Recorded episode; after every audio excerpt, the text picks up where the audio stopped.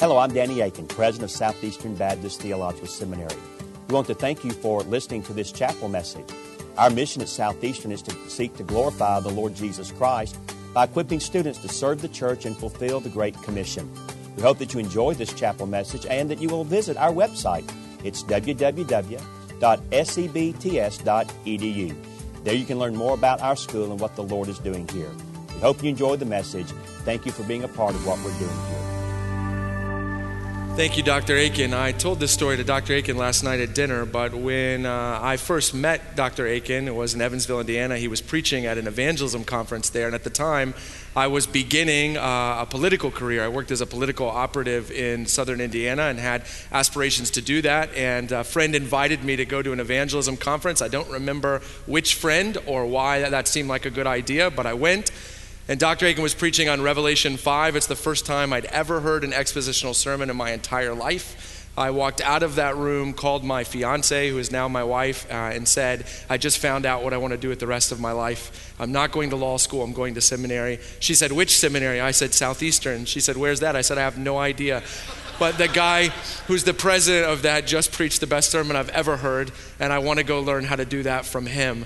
And whatever God has accomplished in Cleveland through City Church, and at least in part, brother, it is owing to that sermon that I heard. So thank you for that. Also, want to acknowledge that Dr. Ed Litton is here, my mentor uh, in the faith. When I met Ed, I was a struggling church planter in Phoenix, Arizona at the convention uh, with a lot of questions and nowhere to go for answers. And uh, since that day, I've been able to pick up the phone anytime I need it. I tell people all the time that whatever God has done as City Church, it's owing to the truth of the gospel, the faithfulness of God to his promises, and the ability to call Ed Litton. So, very thankful for you, brother, as well. If you have your Bible, would you turn with me to 1 Corinthians chapter 2? I want to look at the first five verses there. Being at Southeastern uh, is a humbling experience for me. It was when I first came here as a student. I remember when I got here, my father was a pastor. I grew up in the church. I was confident. I knew a lot of things. And so the first place I went uh, was to the ministry referral office. And I asked, I gave them my resume and said, hey, I'd love to get a job uh, at a church while I'm here. I went to class for two weeks, went back to the ministry referral office, said, please give me my resume back. Don't send it to anyone. Apologize to anyone that you've sent it to. I don't know anything. Southeastern has always been a humbling place. It's humbling to be back. I saw that on Thursday, uh, J.D. Greear preached here. You know, in sports, they have a saying you never want to be the guy who follows the guy. You always want to be the guy who follows the guy who follows the guy. And that's really good news for whoever preaches in chapel on Thursday. Not so much for me. It's a humbling experience to be here. Uh, but I have found in seven years in Cleveland, many of that, much of that time spent realizing what I don't know and what I, when I wasn't prepared for, I have found that God can work mightily in that humility. And that's a little bit what I want to talk to you about this morning as we look at the first five verses of 1 Corinthians chapter 2 and we see how Paul describes his ministry to the church at Corinth. And I want you, I just want to kind of give you a word of encouragement that, brothers and sisters, coming back from the field to this school that changed my life as you sit here, here's what I want to tell you. You are at Southeastern to learn how to be simple. That what the context, what, whatever context you go, what they need is the simplicity in ministry that the Apostle Paul articulates he had at Corinth here in these five verses. And so as we get ready to read them, let me go ahead and give you kind of a three point outline I'm going to use to walk through these five verses. And if you're a note taker, you can jot these down. The first thing I'll want to show you is what our aim must be in ministry, what our aim must be. Number two, I will want to show you what then our methods should be. And then number three, where our confidence can be. Okay, so what our aim must be, what our methods should be, and where our confidence can be. But before we do that, let's look at the text together. The Apostle Paul says this And, when I, and I, when I came to you, brothers, did not come proclaiming to you the testimony of God with lofty speech or wisdom for I decided to know nothing among you except Jesus Christ and Him crucified. And I was with you in weakness and in fear and much trembling. And my speech and my message were not implausible words of wisdom, but in demonstration of the Spirit and of power, so that your faith might not rest in the wisdom of men but in the power of God. Let's, let me start by showing you in ministry what our aim must be. The Apostle Paul, I think, articulates two things that motivated his ministry, that served as his focus to the church at Corinth. One is obvious, and then one is a little less obvious. One will get right away, and one, if we're not careful, we might miss. And the first one, the obvious one, is that he went to Corinth with a singular goal, and that is that people might develop faith in Jesus Christ. That the goal of gospel ministry is leading people to grab hold of the person and work of Jesus. That, that's probably not shocking to you. It shouldn't be shocking to you that our goal, wherever we go, whether it's Cleveland, whether it's overseas, whether it's somewhere here in North Carolina, we go exhorting people to trust in Jesus' life for their righteousness, his death for their atonement, his resurrection for their hope. That is the message of Christianity. Trust in Jesus. Of course, ministry is not about holding ourselves out as people to, to be like or to emulate or to worship or to adore. Uh, our goal is to go and talk about somebody else. Our desire is when we leave that people would say, We miss him or we miss her, but we love Jesus. We, they have given us Jesus. Our faith is in Jesus. Our hope is in Jesus. Since that's obvious, let me just kind of assume you're on board with that and show you the second thing that he says. He says, When I was with you, I wanted you to believe in Jesus, verse 5, so that your faith, but look what he says, might not rest in the wisdom of men, but in the power of God. In other words, Paul says, when I was in Corinth, I didn't just want you to believe, I wanted you to believe in such a way that you recognize the cause of your belief was God Himself that I wanted to do ministry in a way in which that yes you came to faith. You would have articulated I once did not believe and now I believed. I once looked inwardly for righteousness and now I look to Christ. I, I once looked to my external actions of religion for some hope of atonement but I now look to what Christ has done on the cross. I once looked to my own machinations for hope but now I look to his resurrection. Yes but I wanted all that to be accomplished in such a way that if somebody said who told you that, you would say, I don't remember the guy's name, but it was really God.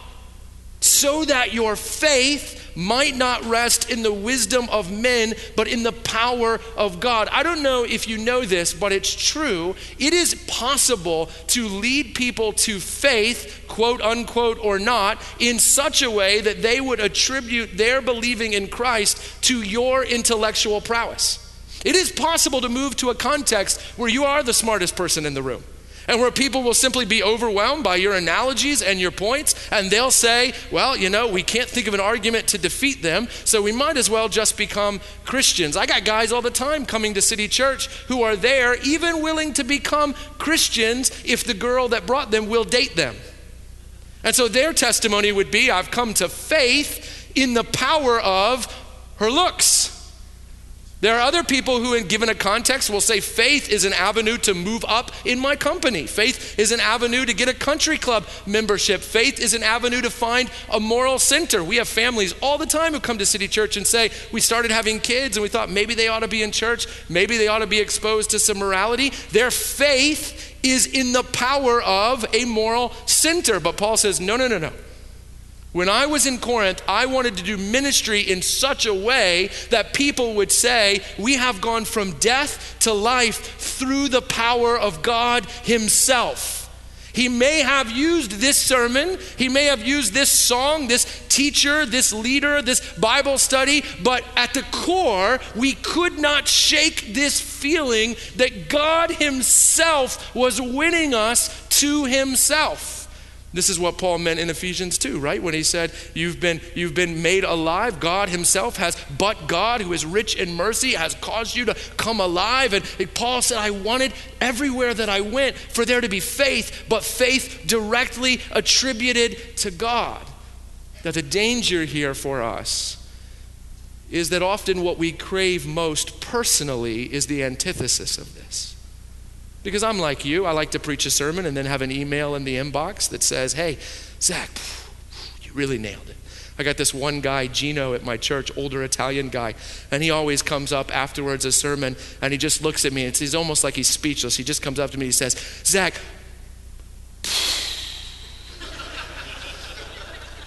I don't know what that means, but it seems good, so I'm going to go with it right? And I like that. I like that. I like it enough that when he doesn't do that, I start to wonder what, where, where did I miss the moment in the sermon?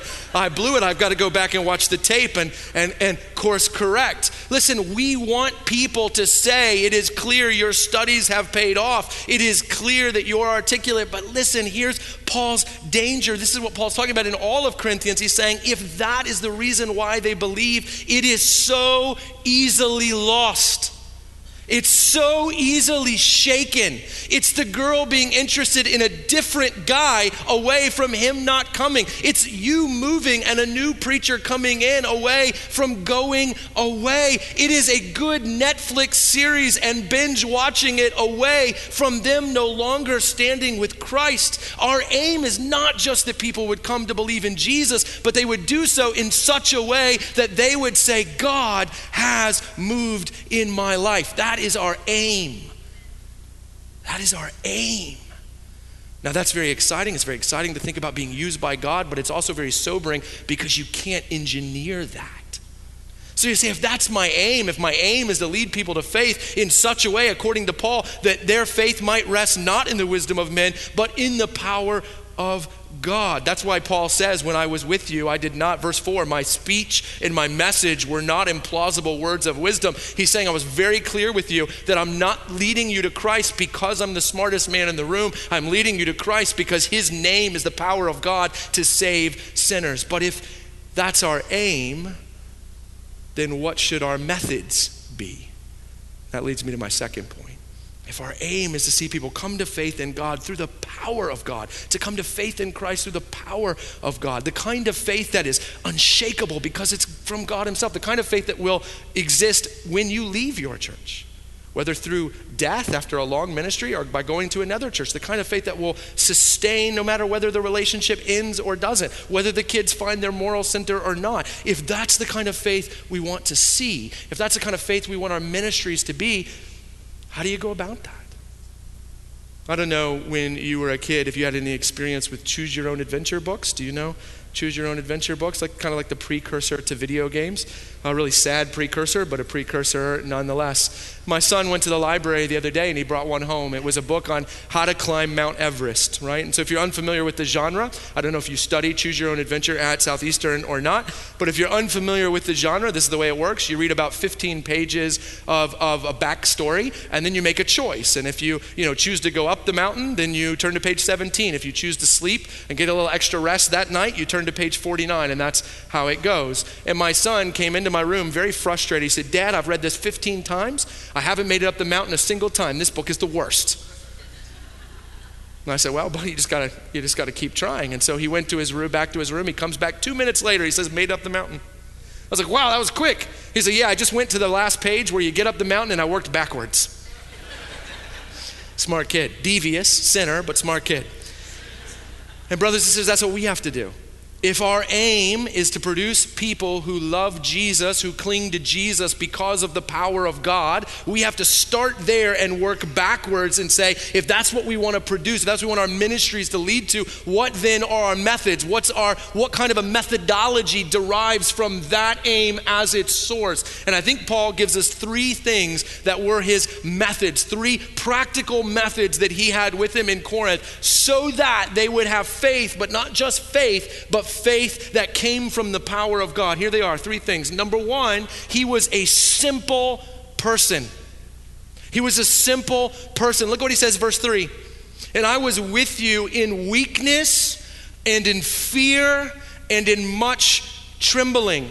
Now, the commentators are divided over what Paul means when he says that. Could be that he had some kind of physical malady that caused him problems. It could be his background as a persecutor of the church made him, uh, humbled him, and shook him, and made him worry about people calling him a hypocrite. It could have been that Paul just didn't deem himself a very good public speaker. We don't really know. I'm not sure the what matters, the why matters. Paul's point is that I wanted you to see this is the power of God, and the method I chose to display that is to live among you in such a way that you said, if there's power in this man's ministry, it does not come from him. Brothers and sisters, are you aware that one of the primary methods you have to lead people in God's grace through God's sovereignty to faith in Christ through the power of God is to show them that you are not capable of producing it on your own? It's to be a man or woman of weakness, of fear, of trembling. What, what, what, does that mean? Well, I think in one way it means that pastors and leaders have to go back to living in community. You have to be known.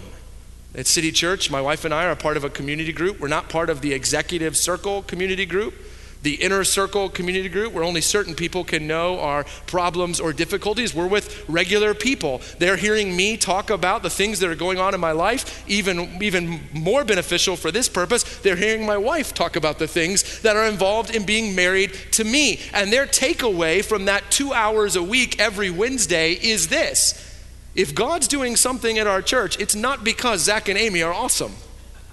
They are very regular people. They're very ordinary people. One of the ways we do this is we have people in our homes. We're in other people's homes where they see our kids misbehave. They see us lose our temper. They see us do passive aggressive digs at our spouses and back. Not because it's okay, but because in seeing that we also are sinners in weakness, they will marvel at the glory of God who's moving in our midst. We must be weak people, simple people, regular people. That's one of our methods. And for if you're like me and you struggle with pride, that means you got to die daily to that because pride is the antithesis of this. There's a part of me that wants people to say, I'm a Christian because, man, Zach, his sermons are just so logically tight. You know, I didn't want to be a Christian, but it just, it, he just compelled me. I didn't want to be a Christian. He said, oh, for my third point, I just repented right there. He's so smart. But that's not authentic Christianity.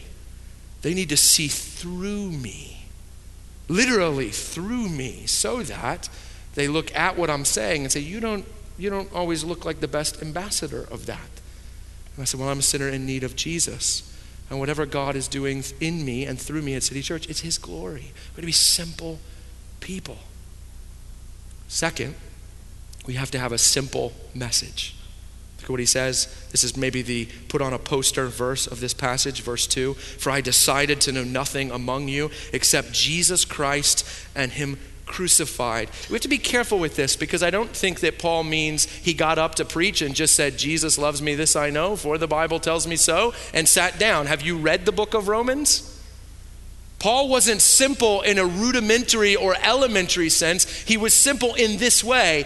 His answer for all things was the gospel of Jesus Christ.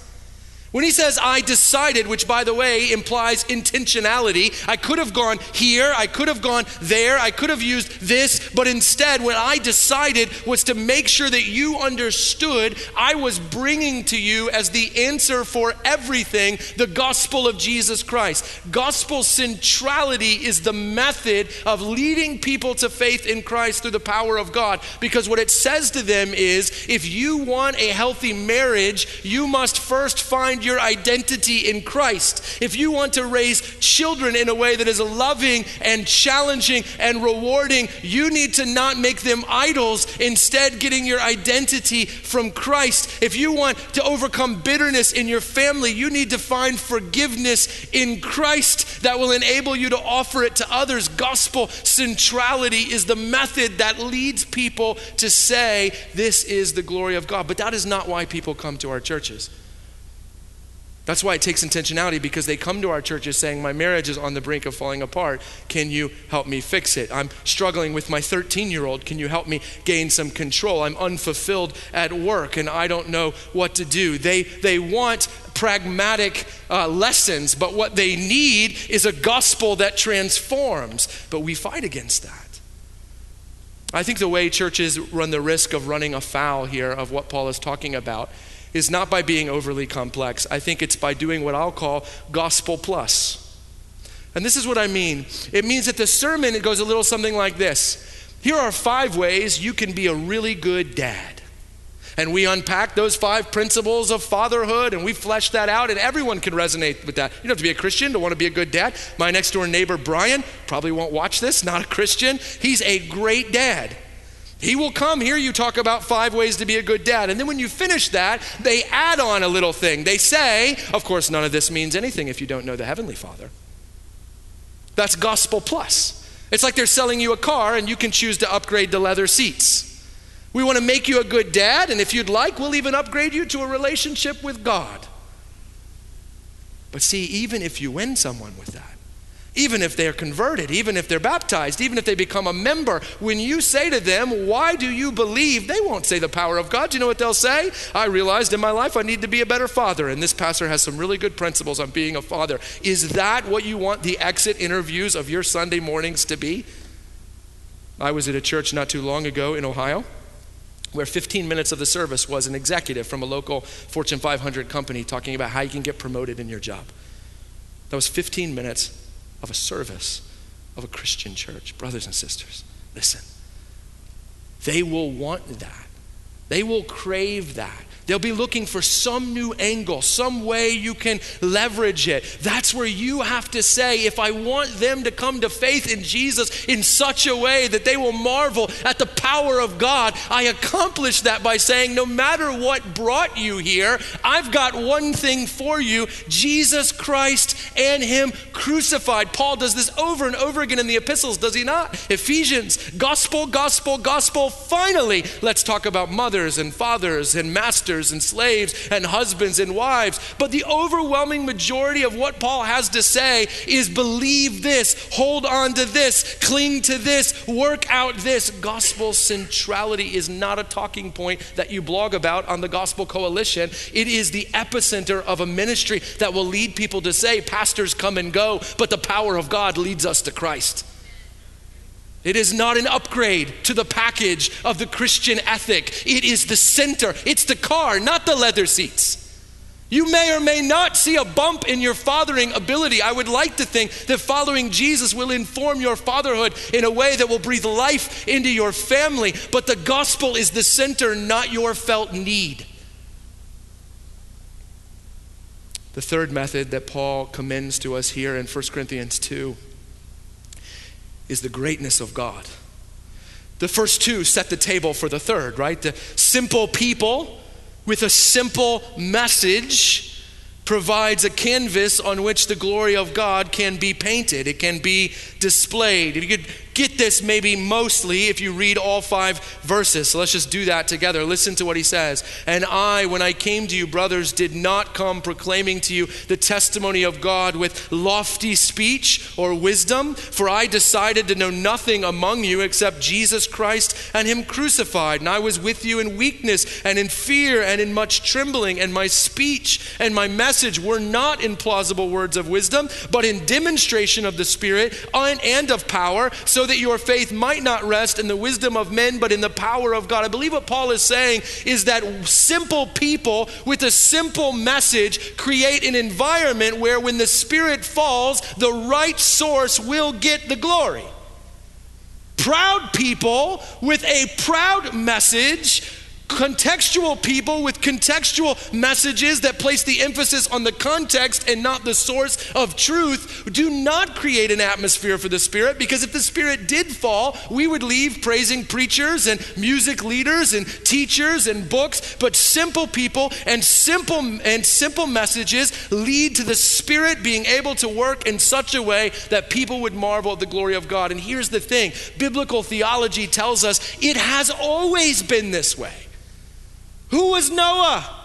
A simple guy with a simple message. It's going to rain. It's never rained. I know. It's going to rain. You should get on the boat. Who was Abraham? His father's name dates back to a moon worshiping pagan religion. He's a pagan, moon worshiping old guy who can't have children, whose message is keep walking, who will say to his wife, God's going to give us a child, who will say to his son, God's going to provide a ram. Simple man, simple message. Who's Moses? He's a simple simple man, a fugitive of justice, with a simple message let my people go. And God splits the Red Sea and drops bread from heaven and gets water from a rock. Who is David? A simple boy with a simple message that God, uh, my God, is greater than you, you giant. And God shows up. Who are the apostles? They are simple men hiding in the upper room in Acts 1 till the Spirit falls and glory fills the nations. It has always been this way. Simple simple people, simple message, great, faithful, glorious God. Isn't that what the writer of Hebrews is saying in Hebrews chapter 11? When he says, by faith, so and so did this, and by faith, so and so did that. And he goes through the whole list. He even gets to the end, which is kind of like the junk drawer, like in case I left anybody out. They did this, and they did that, and he did this. He goes through all these people. And then what does he say in Hebrews chapter 12? Therefore, since we're surrounded by so great a cloud of witnesses, what does he say? Pick your favorite one, get a poster of them, put it on your wall. Turn him into a little bobblehead, put it on your dashboard. No. He says, therefore, since we're surrounded by such a great cloud of witnesses, let us also, right? Let us join them in fixing our eyes on Jesus. He goes through the whole so called hall of faith, and he says the only way any of these people did any of those things is they were simple people with a simple message who fixed their eyes on a God who's great. Brothers and sisters, you are here not to exceed them, but to learn to join to go wherever it is you go with simple people, simple message. Great God. I've seen this in seven years at Cleveland. I've seen this. I minister in a part of Cleveland called University Circle. It's the fastest growing part of Cleveland doctors and lawyers at Case Western Medical School, law school, people who are getting PhDs in things that I don't understand. When we first, I can't even spell, let alone understand. When we first moved to Cleveland, uh, our next door neighbor was a lady named Maritza. She was a single mom of a little boy, and she was simultaneously getting her PhD and her MD in genetics. Those are the people we minister to. But what we're finding overwhelmingly is that the simplicity of who we are and what we have to say is the medium through which God works. Let me give you a quick anecdote. There was a girl named Karen, grew up in San Francisco. She never nominal Buddhist family, never been to a Christian church. Moved to Cleveland for medical school. Got got lonely. Made a friend. That friend went to City Church. Invited her to come. She came one Sunday. Sent me an email. So that was the first Christian service I've ever been to. Can we get coffee? I have a lot of questions. I said, Yeah, that's the email you're happy to get, right? So I went and got coffee with her, and she sits down looks at me. She's come from the hospital. She's wearing the clothes from the hospital. She says, First question I just came from the hospital where I watched a six year old die of leukemia. So you tell me how you believe in a good God when that can happen. That's a big question. That's a good question. We met for six months every week at that coffee shop. About the third month, uh, finally, we sit down. She's in the midst, and we'd meet for two, three hours at a time. She would bring a sheet of questions. She'd listen and she'd jot down what everything that I said. And so finally, after three months, I looked at her and said, Karen, I got a question for you. She bristled. I'd never asked a question. And she said, Okay. And I said, Let me ask you a question. You're smarter than me. You're more educated than me. You're more sophisticated than me. You're more accomplished than me. Why do you keep coming here to listen to me talk about Jesus? And she looked at me very kind person, but didn't contradict anything that I had just said.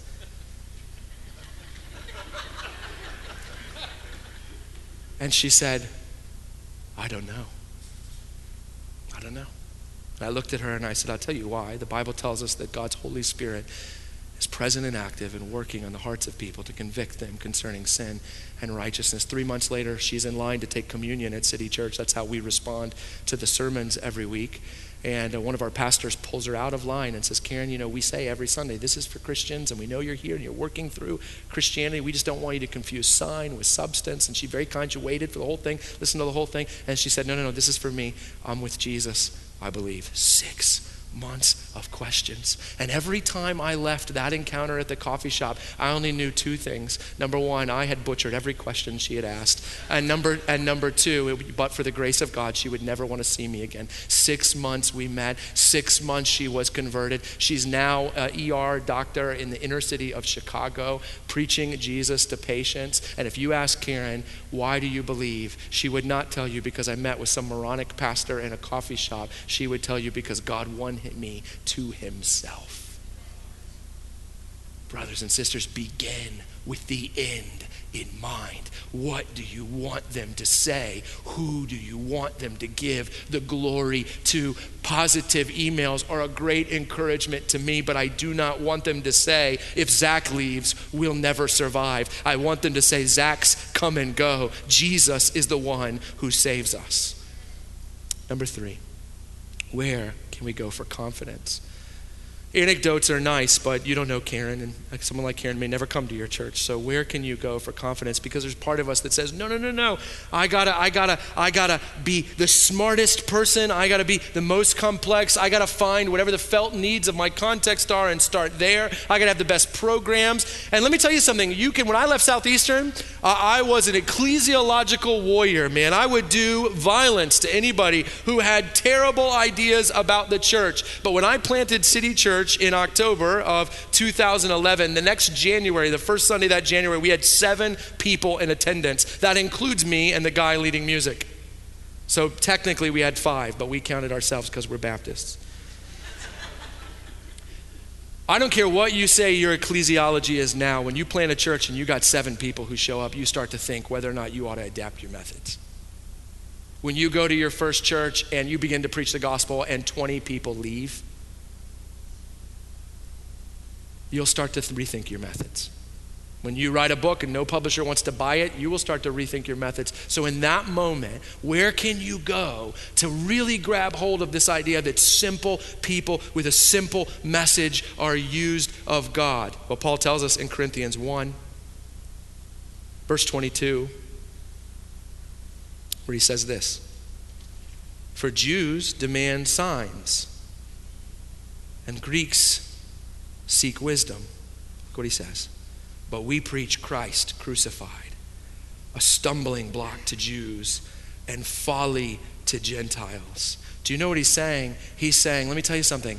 The life and ministry and death of Jesus can be distilled in this way. Who was Jesus? He was a simple man Isaiah tells us nothing about him that would commend him. There's no reason to turn your head. He was not the latest, greatest thing. He was a simple man with a simple message. The kingdom of God is at hand. The scriptures are about me. God has been getting you ready for me. It's me Moses talked about. It was me that Abraham had fixed his eyes on. It is me you need to believe in. I will judge the nations. You will destroy this temple and I will raise it up. Simple man, simple message. And when he went to the cross, everyone laughed at his ministry model. This can't be God. This is simple. This is stupid. This can't be God. This cannot be the Messiah. This cannot be what God is about. And they killed him. And on Saturday, the simple man with the simple message made no sense. But praise God, on Sunday, that ministry model came alive quite literally. What is the source of confidence that if we preach the gospel and live the gospel as fellow struggling followers of Jesus, that God's glory will show up. It is simply this that Jesus Christ did that himself. He emptied himself, Paul says, but God rose him from the dead, and it's at his name every knee will bow and every tongue will confess. When you're tempted to get sexy, when you're tempted to cut a corner, when you're tempted to buy into the cultural zeitgeist of the day, resist that because your confidence is in this. Jesus showed me those who trust God to be faithful to his promises will not be disappointed. People say to me all the time, church planters will call me, email me, say, Zach, what advice would you give to me if I'm going to plant a church? If that's you, I'd love to meet you afterwards. I'd love to talk with you about that. But this is the advice I give. You don't even have to ask. Here's what I say I said, my experience of church planting has taught me two things. The gospel is true. That's true. That's not that I went to Cleveland not knowing that, but it's one thing to know that intellectually, to believe that personally. It's another thing to see it change people's lives in front of you, people that you've met with, people who look to you for answers that you don't have, that marriages you can't fix, families you can't reconcile, but the gospel does. And God, the second one is God is faithful to his promises. Whole Bible is the story of God's faithfulness to his people. And, brothers and sisters, we get to join that as we stand saying, wherever it is we go, rural context, urban context, American context, somewhere else, we say, I have decided to know nothing among you except Jesus Christ and Him crucified, so that your faith, adding in verse 5, might not rest in my wisdom, but in the power of the God who sent me. Brothers and sisters, you are not at Southeastern for any other reason but this to learn how, for the glory of God and the good of the nations, to be simple. Let me pray for us. Father God, thank you for this school. All the good things that happened in my life, my wife's life, so many friends. Thank you for the good things that are happening now and the good things that will happen. Thank you for the leaders of this school. And thank you for your providence that you are preaching this message to us of simplicity by getting a very simple guy who went here to articulate a very powerful message that is yours and yours alone. May you use 1 Corinthians 2 to shape many ministries for the glory and fame of Jesus. Amen. Thank you again for listening to this chapel message from Southeastern Baptist Theological Seminary. If you are thinking about theological education on the undergraduate or graduate level, including doctoral studies, we hope that you consider us. If you also find these chapel messages encouraging and a blessing to your walk with Christ, we hope that you will consider financially supporting Southeastern. Our graduates are literally serving the kingdom across this globe, working to carry the gospel of Jesus Christ to a lost and dying world. Your gifts will help to train more, and they will serve as a worthwhile investment in God's kingdom. You can find more information about attending Southeastern or supporting us financially at www.sebts.com edu. We covet your prayers and trust that God will bless every good work you do for His glory. Thank you for joining us in our chapel services.